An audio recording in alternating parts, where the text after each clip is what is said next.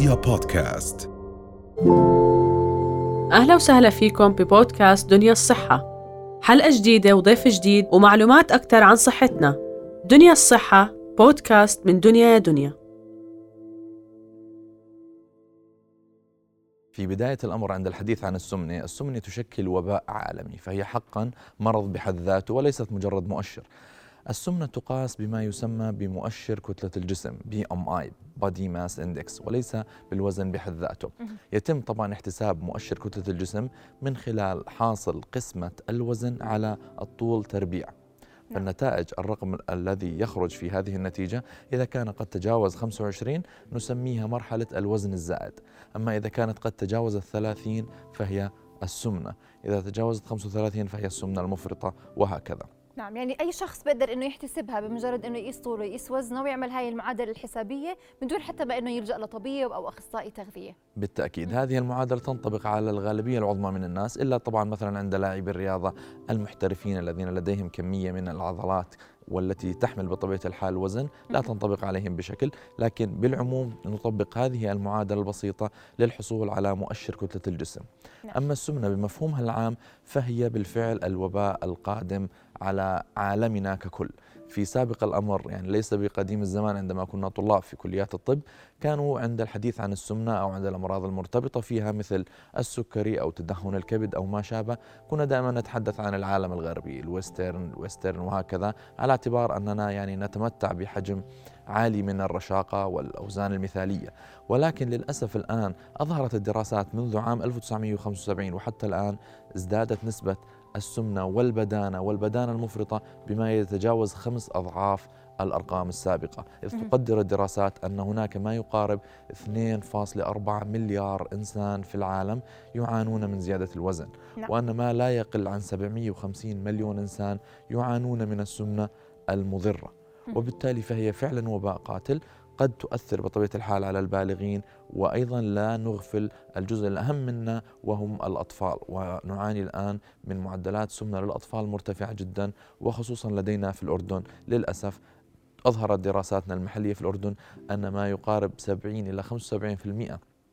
تقديرا ما بين الذكور والإناث يعانون من الوزن الزائد وأن ما لا يقل عن 34% يعانون من السمنة الحقيقية في الأردن. نعم. هذا شامل السيدات والرجال مع أيضا مع الأطفال لأنه ذكرت إنه الأطفال أيضا في عندنا نسب مرتفعة. في نسبة ورقم معين؟ نعم لدينا بالفعل نسب متفاوتة. طبعا السمنة في عالم النساء تفوقها بقليل من عالم الرجال. مهم. الأطفال أيضا لدينا الآن ارتفاع بمعدلات الإصابة بالسمنة عند الأطفال وما يتبع لذلك من أمراض لاحقة فيما بعد. نعم.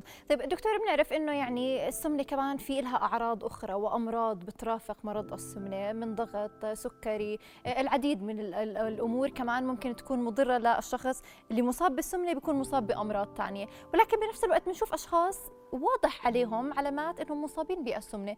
ولكن الحمد لله بيكون وضعهم صحيا ما عندهم أمراض وما بيعانوا من أي مشكلات. وين بيكون الاختلاف؟ وليه في أشخاص بتأثروا بصير في عندهم أمراض وأشخاص آخرين هم بس يعني مصابين بالسمنه شكلا إذا بدنا نحكي. نعم هو في واقع الأمر وفي البدايات قد يبدو ذلك صحيحا لكن الذي يعاني من السمنة ومعدل كتلة الجسم لديه مرتفع وتجاوز مثلا 35 فهو حقا لديه مشكلة لكنها على الأغلب حتى هذه اللحظة لم تظهر على المستوى السريري. فبداية مظ- منظور القضية هو ما يسمى بالمتلازمة الأيضية. أو ميتابوليك سندروم تمام.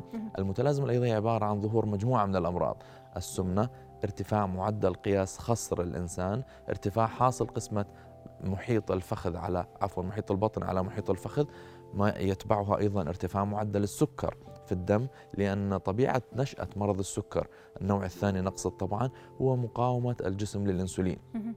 هذه كلمة يرددها الجميع لكن حقيقة قليل من يفهم معنى هذه الكلمة مقاومة الجسم للأنسولين معنى ذلك أن البنكرياس يفرز كميات لا بأس بها من الأنسولين ولكن العظام والعضلات والأحشاء في الجسم لا يمكنها أن تحسها ولا وبالتالي لا تستغل هذا المفرز من الإنسولين للحصول على الطاقة وبالتالي إنقاص الوزن وبالتالي يعمد الجسم إلى تخزين الكميات الزائدة من السكر وتحويلها فيما بعد إلى دهون. وبالتالي من من الحتمي أنه في طريقه إلى ارتفاع السكر، ارتفاع الضغط، ارتفاع معدل الدهون والكوليسترول وبالتالي ما ينتج عنها من مشاكل القلب خصوصا إذا صاحبها التدخين، وبالتالي نكون قد حققنا خمس ركائز أساسية تقود إلى ما يسمى مجتمعة المتلازمة الأيضية. نعم. طب دكتور خلينا نحكي عن العلاجات. يعني في أشخاص بقرروا أنهم بدهم يعملوا diet ويمشوا على نظام غذائي صحي. يمكن في ناس بينجحوا بهذا الشيء وبيمارسوا التمارين الرياضية وبيكون ال lifestyle تبعهم صحي من ناحية الأكل والنوم أيضا بينظموا يعني في كثير عوامل بتعتمد يعني على أنه الشخص يكون بيعاني من مرض السمنة أو لا. ولكن أيضا في علاجات أخرى ممكن تكون زي أدوية وأيضا نلجأ بالأخير للجراحة تحكي لنا عن خاصية كل علاج وأياه الأفضل وهل بالفعل في علاج لحاله بيشتغل؟ يعني في ناس بيقول لك أنا ممكن أعمل عملية وخلاص وقفت ما بخفف أكل ما بلتزم ما ما بمارس الرياضة تحكي لنا تفاصيل أكثر بالتأكيد علاج السمنة حاليا حقيقة ما يدعو للفرح. أن لدينا يوميا الكثير من المراجعين ممن أقروا بداية أن هناك مشكلة لديهم في الوزن وبالتالي يجب أن يبحثوا عن حلول. لكن ما نجده خصوصا عند النساء أنها دائما تبحث عن شماعة تعلق عليها أسباب السمنة. فدائما ما تعلق الموضوع إما على الغدة أو على مقاومة الأنسولين أو على علاج الكورتيزون الذي مثلا تلقته قبل عشر أعوام أو ما إلى ذلك. فدائما مجرد الإقرار بالمشكلة هو الخط الأول في علاجها. العلاج بعجالة يعتمد على خطين رئيسيين. العلاج الأول أو الخط الأول هو الحل الدوائي الذي لا يعتمد على الجراحة. طبعا دائما ننصح مرضانا بتغيير نمط الحياة الصحية.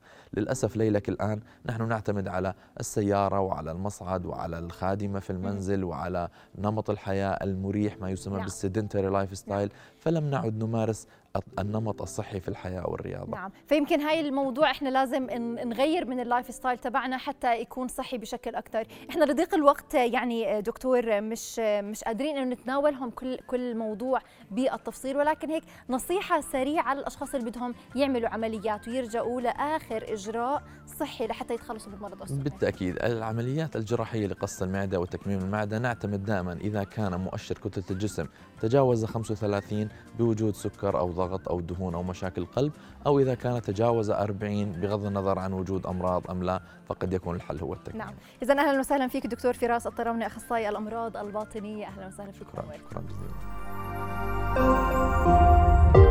رؤيا بودكاست.